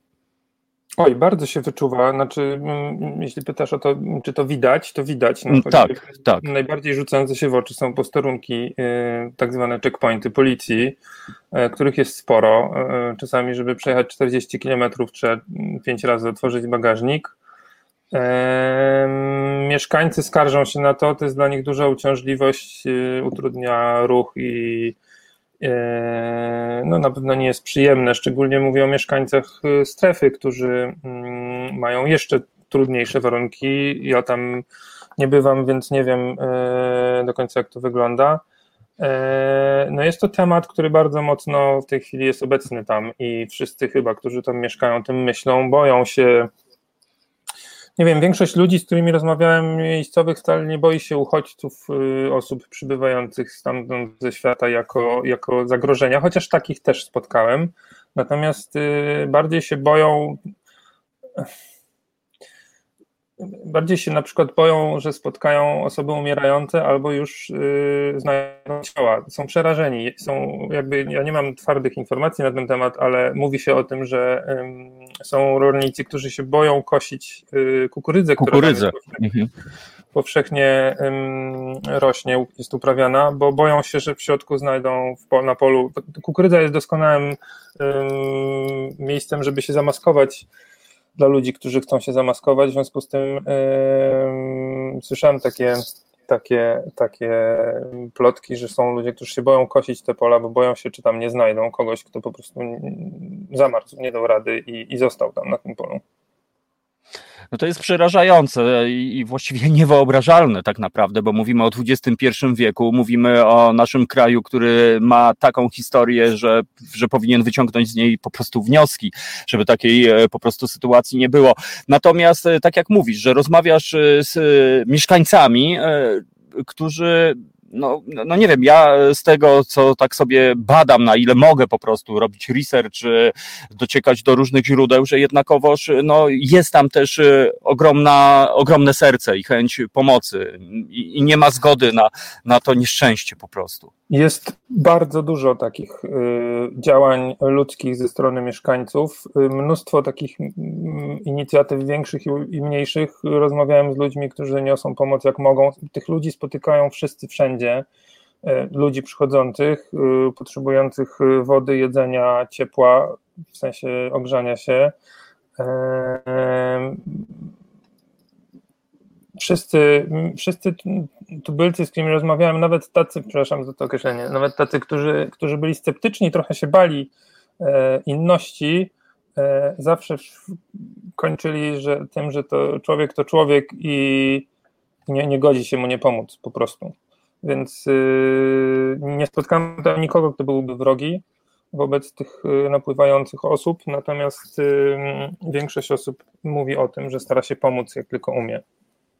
Mhm. A jak, e, no właśnie, jak to, jak to generalnie wygląda? Bo to jest dla nas trochę nie do, do wyobrażenia. Jest strefa stanu wyjątkowego, są e, posterunki. Jak domyślam się, jest mnóstwo żołnierzy, e, strażników granicznych, policji. No, tak więc, tak teoretycznie, przynajmniej jest taka narracja, że raczej no, trudno chyba przeniknąć w tym momencie przez tą granicę. Ty mówisz, że jednak cały czas to się dzieje, no, po prostu. E, to jest bądź co bądź ponad 400 km granicy. Mhm. Mm, głównie poprowadzonej przez tereny dosyć dzikie, e, przez gęsty las, trudno dostępny, e, bagna, rzekę Bug, którą mhm. da się przekroczyć. To nie jest tak, że to jest niemożliwe. No, myślę, że jeśli ludzie będą chcieli przejść przez tą granicę, to błot ich nie powstrzyma, nic ich nie powstrzyma, szczególnie, że stoi za nim cały aparat państwa e, białoruskiego, który no z tego co wiem, to jest też dosyć mocno udokumentowane, bierze w tym udział i ułatwia E, nie tylko podróż, ale też e, wręcz przepycha się tych grupy, grupy osób przez granicę, otwierając im przejścia w tym słynnym drucie mhm. żyletkowym i, i strzelając na postrach, żeby tylko ci ludzie szli i weszli do tego kraju. Naszego. To jest niewiary, niewiarygodne, to jest naprawdę mm, e, trudne do wyobrażenia. No, no właśnie, a, a powiedz, jak dużo jest takich e, grup, jak dużo jest aktywistów, e, którzy, no bo tak, wiemy o inicjatywie Medycy na granicy, nawet tutaj Wspaniałe hierarcha kościelny nawet zaapelował do ministra, żeby jednak się zgodził na, na to, co oni robią. No, no jak wiemy, spotkał się z odpowiedzią negatywną. Ja też wiem, wiem, że Caritas również e, się bardzo e, w to, to, w to włącza, tak żeby, żeby tutaj e, też nie generalizować, że, że, że, że pomagają tylko wybiórczo. Wiem, że inicjatywy właśnie mieszkańców, no i oczywiście cały czas słyszymy o, o tym, że ludzie się skrzykują, cały czas zbierają dary i tak dalej, natomiast no wiemy też, że to będzie tylko i wyłącznie doraźna pomoc nawet, aczkolwiek no dzisiaj spotkałem się z taką akcją, że zupy dla uchodźców, żeby rzeczywiście przygotować w słoikach zupy na przykład, bo e, coś, e, no prosta historia właściwie w zasięgu dla każdego z nas, natomiast być może ten słoik może komuś uratować e, życie. Powiedz, jak to Wojtek właśnie wygląda? Czy ty się spotkałeś w ogóle z taką grupą właśnie uchodźców, którzy, no, którzy no, stanęli na twojej drodze? Tak, ja się spotkałem z kilkoma grupami, którym staraliśmy się pomóc w jak najbardziej mm, pełny sposób. E, mhm. Zupa zdecydowanie ratuje życie. Jakby ciepła zupa w zimnym lesie ratuje życie bez dwóch zdań. E, ratuje życie też koc termiczny, śpiwór, suche buty, ciepłe ubranie, ale też moim zdaniem nie bez znaczenia jest jak spotykamy tych ludzi, którzy na przykład byli przepychani kilkanaście razy przez granicę, nie bez znaczenia jest też spotkanie z życzliwymi ludźmi, którzy, którzy są w stanie chwilę z nimi porozmawiać i, i pozwolić, im, pozwolić im się poczuć jak, jak ludzie znowu. E, opowiadają nam straszne rzeczy i, i naprawdę i naprawdę czasami przerażające jest słuchanie tego. E, no my, my zajmujemy się dostarczaniem im tej pomocy, która im pozwoli przetrwać. Nie, nie bardzo możemy robić coś więcej. Także ta zupa jest jak najbardziej na miejscu. E, energia jest potrzebna. Bez energii nie ma telefonu, bez telefonu nie można wezwać pomocy. Mhm. Więc... Skąd ją brać tę energię w takim razie? Baterii. Powerbanki? Tak, ci ludzie są wyposażeni w powerbanki. Czasami staramy się im y, też w tym pomóc. Mhm. A powiedz, y, no co, co dalej się dzieje, kiedy spotykasz właśnie grupę, która no, no, wymaga, jak rozumiem, pierwszej pomocy, no bo de facto to jest pierwsza po prostu y, pomoc taka doraźna. Co się wtedy da, dalej dzieje? Czy wy jesteście zobligowani, brutalnie mówiąc, wezwać Straż Graniczną, y, czy po prostu zostawiacie ich i szukacie dalej, czy działacie no, nielegalnie, brutalnie mówiąc, prowadząc ich? Jak, no właśnie, jak to technicznie, Wojtek? Już wygląda? mówię. Wszystkie nasze działania są e, w 100% legalne. Mhm. My udzielamy pomocy doraźnej, pierwszej pomocy opatrujemy, tak wzywamy medyków, jeśli jest taka potrzeba, współpracujemy z nimi, e, karmimy tych ludzi, ogrzewamy i niewiele więcej jesteśmy w stanie zrobić. Możemy im e, wyjaśnić sytuację, w niektórych sytuacjach możemy pomóc im znaleźć pełnomocników, I to jest wszystko. Reszta powinna należeć do państwa. Państwo niestety no, jakby wdraża takie procedury, jakie wdraża. E, wedle mojego rozumienia prawa międzynarodowego jest to z nim niezgodne. E, konwencja genewska mówi, że każdy przybywający do naszego kraju człowiek i proszący o ochronę międzynarodową powinien takiej ochrony dostąpić, a przynajmniej taki proceder powinien się zacząć i nawet jeśli z jakichś powodów ona mu się nie należy, no to powinien być potraktowany godnie i po ludzku i poczekać na rozstrzygnięcie tego procesu i ewentualnie wrócić do domu. Natomiast y, no na pewno nie powinniśmy ludźmi żonglować przez granicę i czekać, aż y, tam po prostu poumierają. No właśnie, zważywszy, że aura, pogoda absolutnie, absolutnie no, się pogarsza z dnia na dzień, tak więc aż trudno sobie wyobrazić, e, no ja nie jestem naprawdę w stanie sobie wyobrazić e, tej sytuacji, tego piekła chyba, bo to tak trzeba po prostu nazwać. Wojtek, a co spowodowało, że ty pojechałeś tam e, po raz pierwszy? No tak jak mówię, ja tam trafiłem trochę służbowo. służbowo. To jest temat, który mhm. to jest trochę temat, którym ja się interesuję niezależnie od y, interesuję. W sensie przyglądam mu się. Wielu moich znajomych pracuje w organizacjach, które udzielają pomocy e, e, uchodźcom i no, ma też ludzkie odruchy. No, jeśli człowiek się z tym zetknie tak jeden do jednego, twarzą w twarz, to potem trudno o tym zapomnieć i i ty mówisz, jakby ja wróciłem w sobotę, yy, jestem tutaj, ale równocześnie, ale równocześnie myślami jestem cały czas tam. No, trudno jest się oderwać od myślenia, że siedząc tutaj, pijąc herbatę, yy, jestem bezpieczny i w ciepłym domu, a tam ktoś właśnie się układa do snu w zimnym lesie. Dla tych ludzi wydaje mi się, że to, z czym się mierzą na naszej granicy, jest kompletnym zaskoczeniem i, i to, nie, to, to są ludzie z krajów, w których nie ma takich terenów, nie są do tego przygotowani. E, nie, nie wiedzą, jak sobie radzić w tym lesie, jak się odnaleźć, jak spędzić noc, zabezpieczyć się przed wilgocią i zimnem. No, jest tam ciężko przetrwać. Mhm. E, Wojtek, a spytam Ciebie o coś e, no, no, takiego, jakie są odczucia funkcjonariuszy, żołnierzy? Czy, czy miałeś okazję tak powiedzmy e, rozmawiać, kiedy, kiedy oni mogą jakby prywatnie się podzielić? No bo wiadomo, jaka jest oficjalne, jakie jest oficjalne stanowisko. Czasami oczywiście ktoś może powiedzieć, ok, no ja wykonuję tylko rozkazy, prawda, no bo, bo wziąłem na klatę sobie taki wybór, że na przykład ktoś będzie strażnikiem, ale czy spotkałeś się w ogóle z takimi ludzkimi odruchami? pozbawionymi właśnie tych urzędniczych, tych rozkazów i tak dalej. Czy, czy, czy rzeczywiście tam jest wśród tych funkcjonariuszy jakiś taki pierwiastek człowieczeństwa? Chcę wierzyć, że jest. Słyszę, że jest. Mhm. Strażnicy, których spotkałem, no nie, nie przypominają oprawców. To są ludzie, którzy wykonują swoją pracę. E, natomiast ja, ja powiem szczerze, nigdy z żadnym z nich nie rozmawiałem off the record, poza mm -hmm, okay. kontekstem pracy. E, ciężko mi jest uwierzyć, że nie wiedzą, co się dzieje, przy czym większość tych, których spotkałem, zaprzecza temu, że Straż Graniczna stosuje taką praktykę, jaką stosuje. Także nie wiem, ja nie wiem, co się dzieje w ich mhm. głowach. Nie chcę myśleć, no, czy myślę sobie, Jasne. że nie, nie, jest to łatwe. Słyszę tylko plotki o tym, że ile osób się prosi o zwolnienia lekarskie albo urlop na żądanie. Wiem, są, istnieje opinia krążąca między działaczami na granicy, że w Straży Granicznej już ledwo, ledwo dają radę, że to wojsko musi ich wspierać. Zresztą wojsko jest obecne i widać je i, i, i często w patrolach, które przyjeżdżają do wezwań, jest żołnierz, z którymi się dużo, dużo trudniej rozmawia. Mm. Mhm.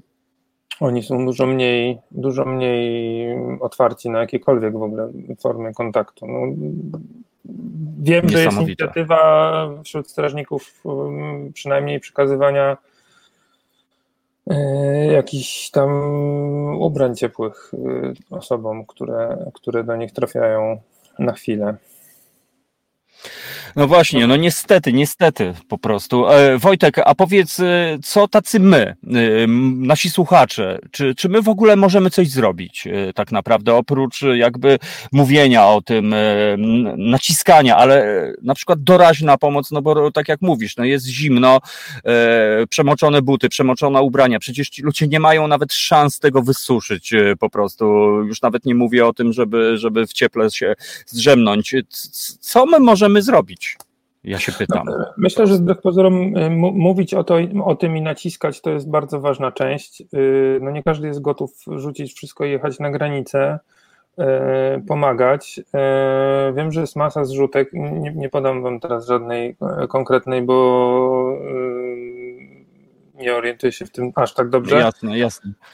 Wiem, że są zbierane pieniądze. Za te pieniądze staramy się kupić to, co jest akurat potrzebne. Te potrzeby, te potrzeby trochę się zmieniają. Raz brakuje nam kurtek, raz brakuje nam butów. E, są rzeczy, które zbieramy zawsze i które się przydają zawsze. Właśnie ciepłe kurtki, e, buty ciepłe, w dobrym stanie, to, to, to nie mogą być buty, które nam nie są już potrzebne, bo się zużyły. To muszą być y, buty, które są przynajmniej przyzwoitej jakości, najlepiej wręcz nowe. Najchętniej zbieramy rzeczy, które ktoś po prostu kupił w tym, w tym celu. Wsparcie medialne, nagłaśnianie tego, e, naciskanie na reprezentujących nas polityków Wielką robotę robi burmistrz Michałowa, który otworzył, e, nie słyszeliście pewnie o tym, punkt pomocy uchodźcom, na osobom migrującym na, u siebie w e, miejscowości niedaleko granicy. Przede wszystkim ja, ja, ja odbieram tą działalność przede wszystkim w wymiarze mm, takim mm, moralnym. E, on pokazuje, jak można próbować działać, to znaczy daje znać, że mogą być gminy przyjazne uchodźcom i że to nie trzeba się tych ludzi bać, trzeba im pomóc. W tej, w tej, tej świetlicy, w której gromadzi mm, dary, jesteśmy w stanie pobrać to, co jest nam potrzebne i zawieść potrzebującym. Jest to niezwykle cenna, cenna inicjatywa. Liczę na to, że to się rozrośnie na sąsiednie gminy przygraniczne, hmm. które będą po prostu przyjaznymi gminami dla osób No właśnie, e, Wojtek, powoli niestety musimy kończyć nasze spotkanie i tak pozwól, że spytam Cię o Twoje odczucia. Powiedz, dlaczego ta, ta sytuacja e, ma miejsce? Dlaczego po prostu to, to się dzieje? Czy to jest po prostu jakaś ustawka pomiędzy politykami? Czy to jest po prostu fajny temat, żeby odwrócić uwagę, brutalnie mówiąc, od kryzysu inflacji, drożyzny i, i w ogóle tego e, wszystkiego złego, co się dzieje? E, dlaczego to się tak dzieje? Po prostu, zważywszy, że raz jeszcze wrócę do historii naszego kraju. Tu Kasia napisała, że w 1943 roku do Iranu trafiło ponad 100 tysięcy y, Polaków w charakterze uchodźców. Nie muszę mówić o przecież całej emigracji, bo przecież ludzie emigrują najczęściej po to, żeby poprawić sobie swój byt. Nie uciekają w Polsce, nie ma wojny dzięki rzece Bóg, że tak powiem, ciągle jeszcze. Tak więc skąd to się wzięło? Dlaczego tak łatwo daliśmy się po prostu omamić e, i, i łyknąć po prostu tą fatalną narrację po prostu? Dlaczego to tak się dzieje? Ja, ja myślę, że to jest trochę tak, e, taki moment, kiedy po prostu mm, polityka i interesy y, pewnej grupy polityków przeważają nad y, ludzkimi odruchami i, i, i ludzie grają, ludzie, politycy grają na, naszym, na naszych obawach. Przecież to, to jest cały czas ta, ta, ta psychoza siana wobec tych obcych, pokazywanie jakichś zdjęć, mm -hmm. które mają z nich, o ich odczłowieczyć. To jest, to jest straszne. My tam spotykamy naprawdę zwykłych, normalnych, e, przyjaznych, przerażonych i zmęczonych ludzi. E, to jest taki moment, kiedy, kiedy, kiedy duża polityka jest ważniejsza niż nasze ludzkie odczucia. Dla mnie to jest przerażające. No to jest, to jest przerażające. No, nie, nie, brak mi słów w ogóle, żeby jakby no, posilić się o jakikolwiek komentarz. Natomiast e, raz jeszcze spytam e, konkretnie, Wojtek, bo ty e, reprezentujesz, ty działaś przy Kiku, tak? Po prostu jesteś wolontariuszem. Tak, ja działam z, z, ludźmi, których zgromadziło środowisku Klubu Inteligencji Katolickiej, to prawda, natomiast to jest bardzo szerokie grono e, krewnych, znajomych i przyjaciół tej organizacji, mhm. tak. E, tak więc e, tam też można szukać e, jakiegoś wsparcia w sensie takim, że jeżeli, nie wiem, no ktoś teraz się poruszył, będzie próbował jakoś pomóc, to, to myślę, że to też jest dobry adres, gdzie można po prostu, nie wiem, skonsultować się, co dalej po prostu robić. Mam jeszcze tutaj fatalny taki z całym szacunkiem komentarz naszego słuchacza. Akcja Demokracja zebrała 11 podpisów przeciwko budowie muru na granicy. To też niestety o czymś troszeczkę świadczy. Niestety no nie. tak. E, niestety tak jest. E, e, Wojtek, bardzo Ci dziękuję za tę relację, za to chociaż przybliżenie tego klimatu, aczkolwiek no pewnie nikt, znaczy no, nikt normalny przecież nie, nie wybrałby takiej drogi, kiedy wiedziałby, co tam na niego czeka. No szkoda, szkoda, że tak się dzieje, szkoda, że nikczemni ludzie tak to rozgrywają, gdzieś tam powołując się na miłosierdzie, na tradycję, na wolność, no po prostu mi się tu kompletnie nic tu nie zgadza. E, e, Wojtek, jakie jest, jakie jest rozwiązanie? tego kryzysu. Jak ty to widzisz, tak po, po twojemu, no, po prostu? Ja mogę powiedzieć, czego bym oczekiwał od mojego państwa, tak, tak po mojemu. Właśnie tak, po prostu. I po co wydaje mi się też rozsądną odpowiedzią na nacisk polityczny ze strony reżimu Łukaszenki, który niewątpliwie ma miejsce. E, no moim zdaniem nasze państwo wprowadząc taką politykę wobec napływających ludzi kompletnie przegrywa tą walkę, e, jeśli można tak nazwać, tą walkę z reżimem Łukaszenki na tym polu. Moim zdaniem powinniśmy otworzyć, e, otworzyć obozy tutaj, usprawnić procedury azylowe, przyjmować tych ludzi, udzielać im pomocy, sprawdzać, czy należy im się ochrona E, czy też nie. Jeśli się należy, to ją po prostu, po prostu przyznać. Naprawdę nasz kraj przyjmował już wielkie grupy migracyjne w konkretnych momentach całkiem niedawnej historii.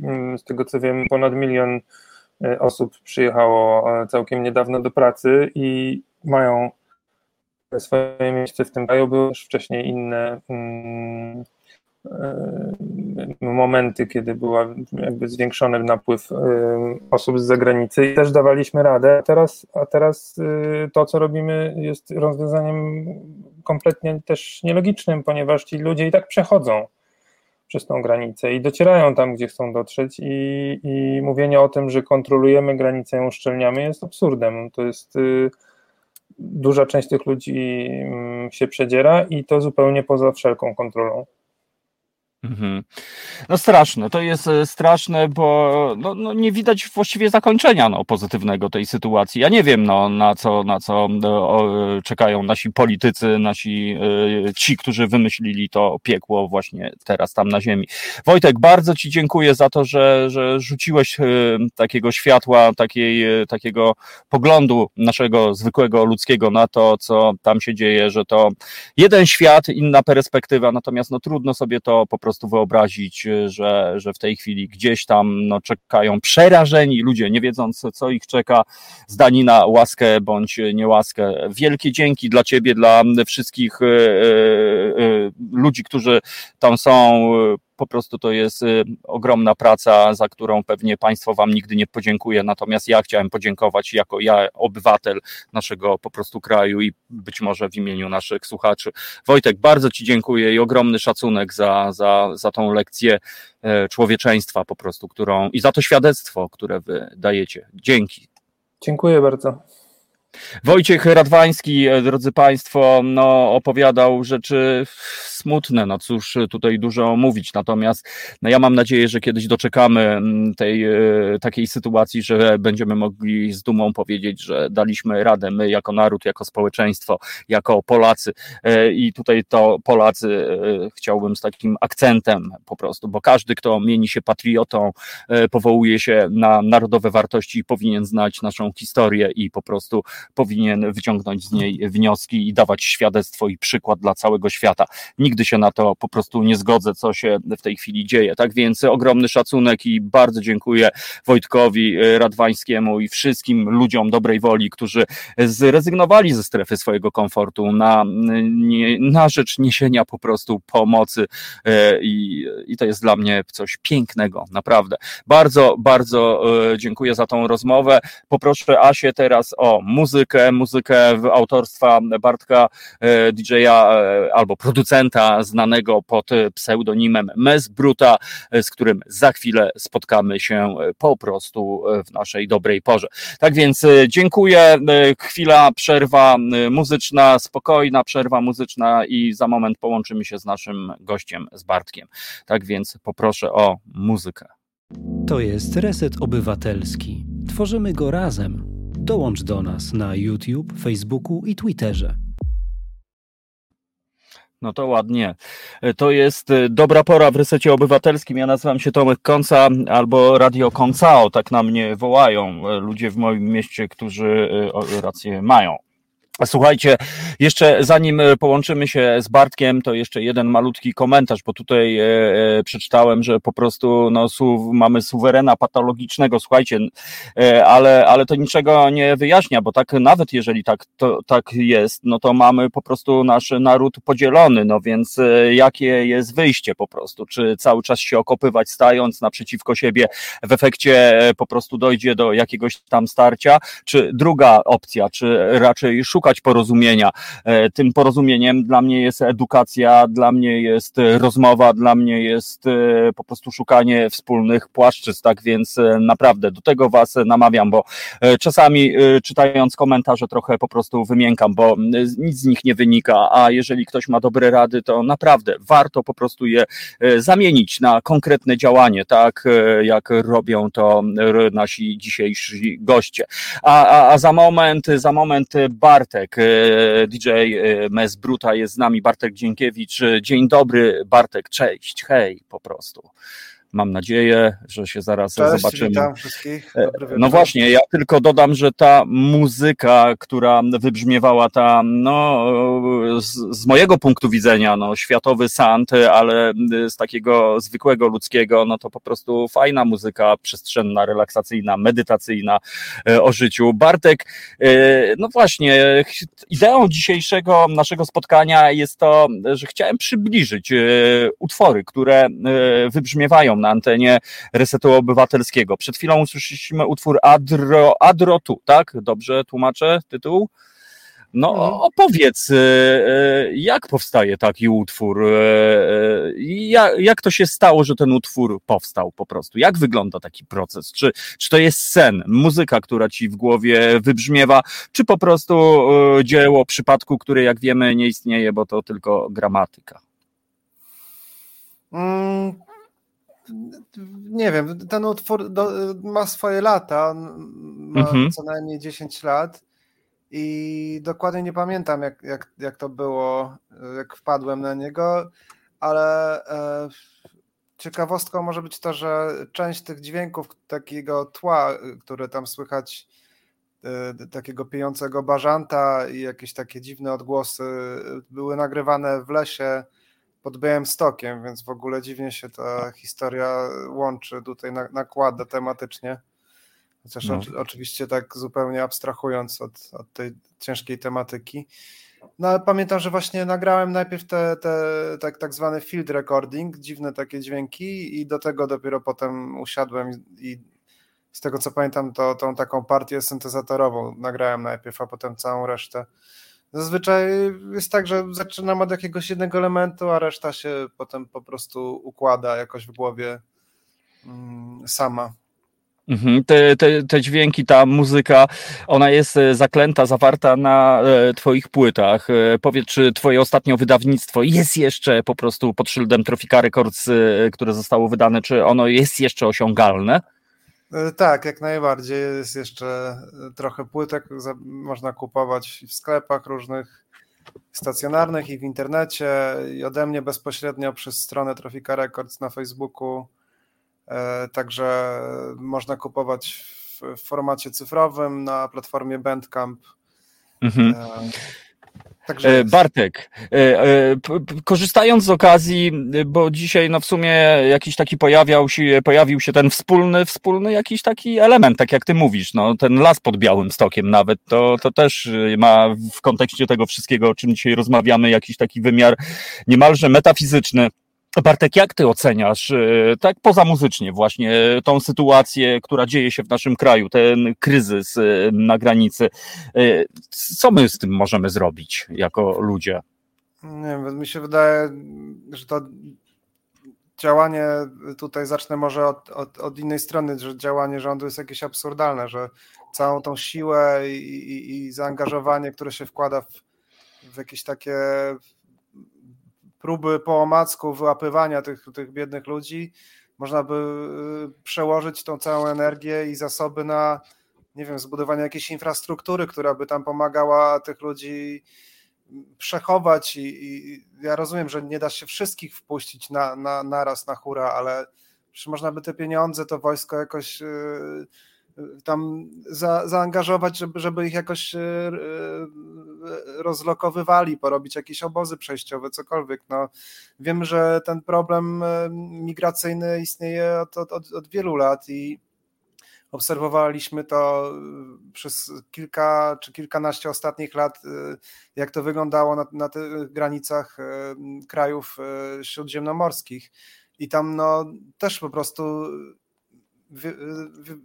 wiedziano, że w pewnym momencie no, nie da się ich tylko z powrotem wpychać na te łódki, pontony i wrzucać do morza, no, że, że coś trzeba z nimi zrobić. Więc wiem, mamy jakby przykłady, jak, jak można by próbować sobie z tym radzić, bo tam też sobie nie poradzono do końca z tym, przecież tam też był wielki problem i te obozy do tej pory są przeludnione i, i nie, za, nie zarządzane w odpowiedni sposób, to jest trudne, ale no to, co się u nas robi, no to jest tak jakby jak, jak, jakby tam właśnie na Morzu Śródziemnym ci ludzie ich spychali z tych pontonów, jeszcze pagajami dobijali, żeby, żeby się z podwody nie, nie wydostali. No to jest jak, jakaś po prostu dla mnie makabra po prostu.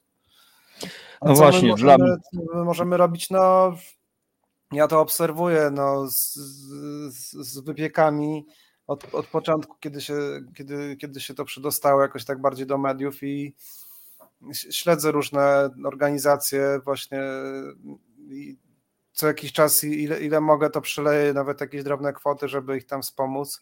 Między innymi właśnie medycy na granicy to w ogóle niesamowite wrażenie robią ci lekarze i, i, i pielęgniarki i w ogóle obsługa i, i kilka innych organizacji. No, ale myślę, że równie ważna jest, tak jak mówiłeś, rozmowa z ludźmi, którzy, którzy, którzy są totalnie przeciwni i, i próby jakiejś edukacji na, na takim poziomie takim zwykłym międzyludzkim, międzysąsiedzkim, po prostu przekazywanie jakichś rzetelnych informacji i próba mm, jakby odwrócenia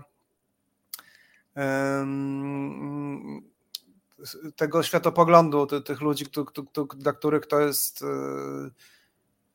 którzy to postrzegają jako, jako jakieś śmiertelne zagrożenie i hordy jakichś po prostu dzikusów z dzidami.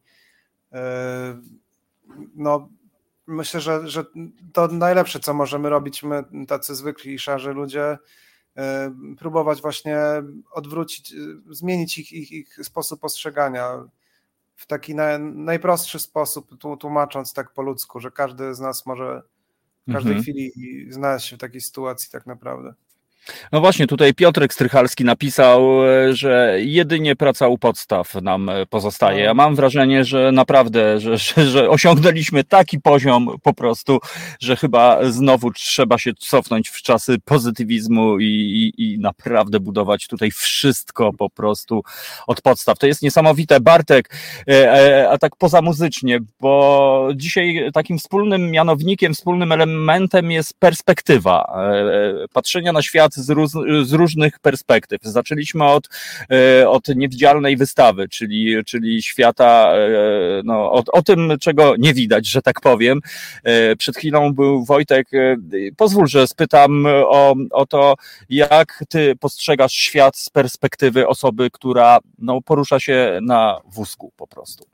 E, mamy XXI wiek, e, e, Warszawę, stolicę europejską, właściwie centrum Europy. No i jak ten świat wygląda z Twojej perspektywy? W Warszawie jest, jest całkiem wygodnie. Ja nieraz marzyłem o tym jeszcze przed wypadkiem, żeby się przeprowadzić gdzieś na wieś, gdzieś do lasu, nad jakieś jezioro czy, czy coś i, i po wypadku czasem mnie znowu dopada taka myśl, żeby gdzieś uciec z miasta, ale no kiedy, kiedy sobie jakby tak prze, przeliczę y, plusy płynące z tego, y, że się żyje w, dużym mieście, no to to tak, tak mi to się cofa ten las i, i, jakieś zabłocone drogi, przez które nie mógłbym przejechać i dostać się do sklepu chociażby. Więc no, no w mieście się żyje całkiem wygodnie, muszę przyznać. Wszędzie mogę dojechać autobusem, właściwie w każde miejsce w Warszawie, gdzie chcę, sam mhm. mogę pojechać. E, I jeśli nie bezpośrednio, to, to, to czasem jakoś naokoło, bo nie wszędzie są windy i e, nie wszędzie da się wydostać z przystanku, jak na przykład na placu na rozdrożu.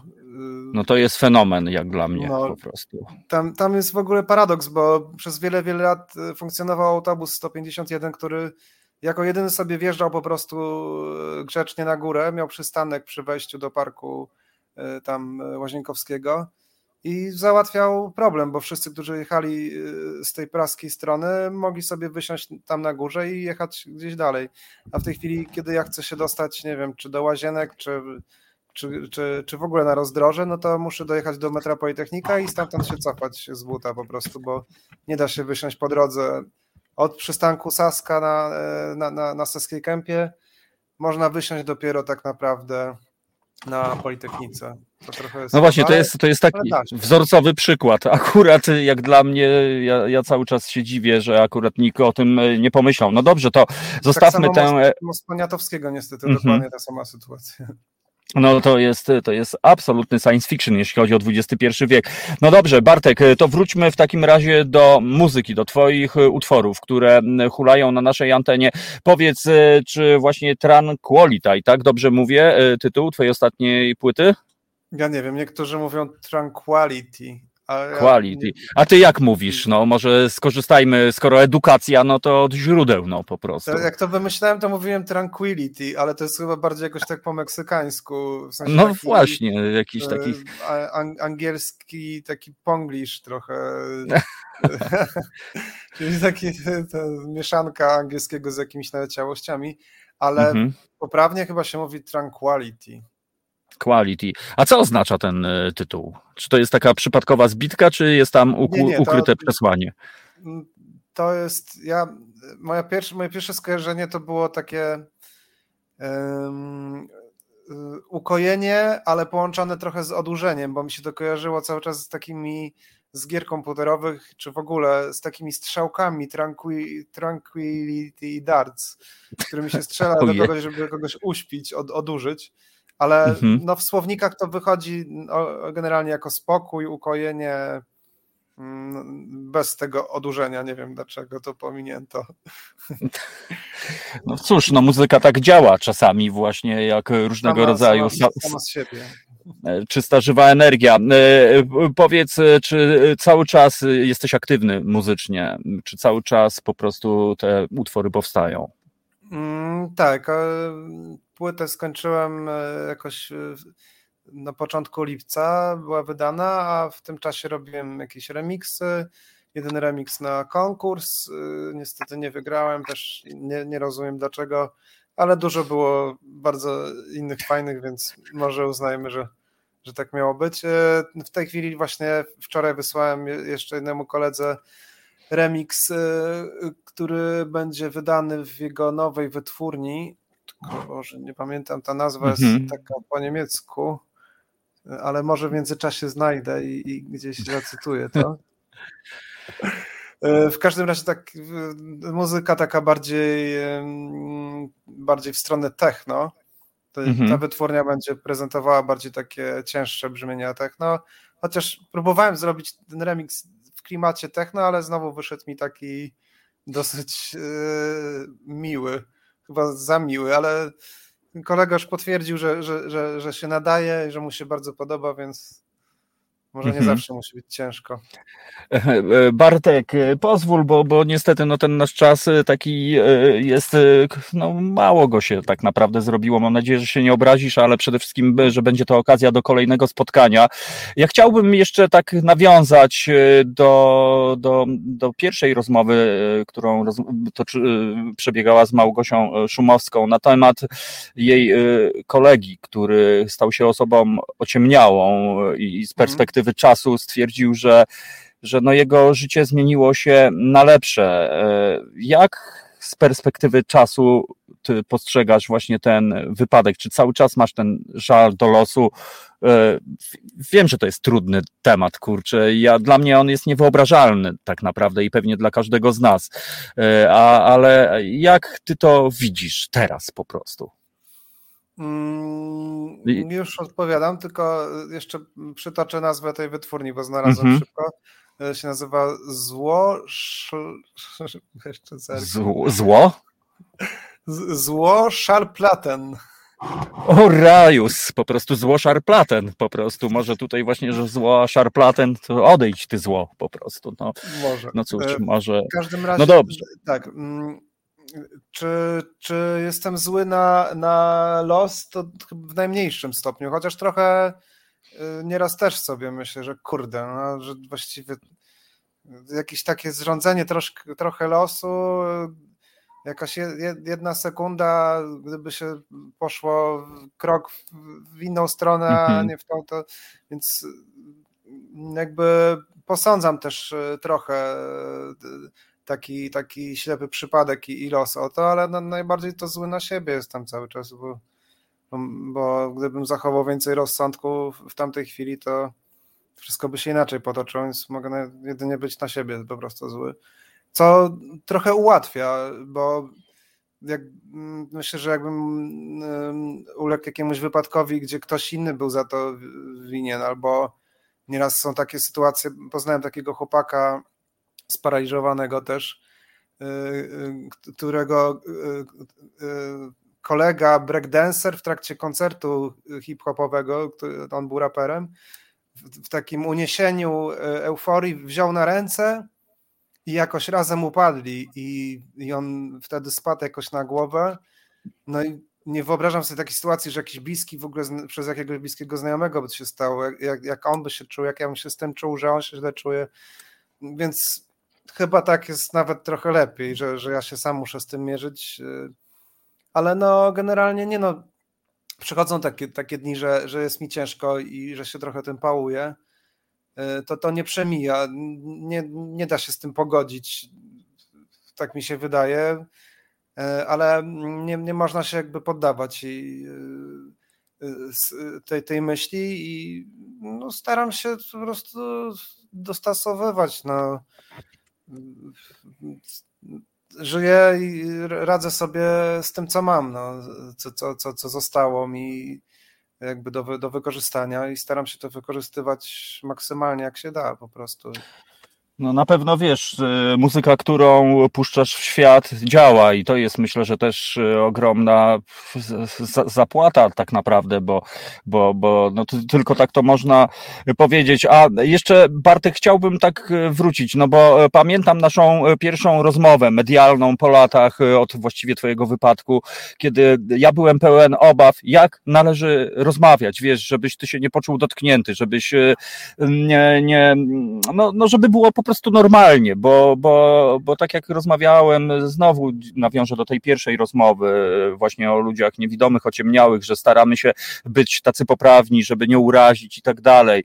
Małgosia powiedziała, że bądźmy po prostu normalni, nawet, e, e, ale ja wiem, że to jest trudne, no bo my chcemy dobrze, a czasami później zaczynamy analizować, a ja coś powiem właśnie, no dobra, bo Bartek to wbijaj do mnie, po prostu tutaj tam się spotykamy i tak dalej, ty powiesz, no ale jak ja mam wbić, no tutaj. Tak no trochę... wydaje mi się, że, że tak, że, że im, im, jest bardziej naturalnie, normalnie, tym lepiej, że nawet jakaś naj, najgłupsza gafa, którą się palnie coś, yy, czy mi się nieraz zdarza, że ktoś mi poda, chce podać coś do ręki, na przykład kufer z piwem i, mhm. i, i, dopiero po chwili się łapie na tym, że a no tak, sorry, sorry, w ogóle i ludzie są bardzo zakłopotani, ale no przecież to, to tylko śmieszne jest, a nie jakieś obraźliwe. No. Mhm.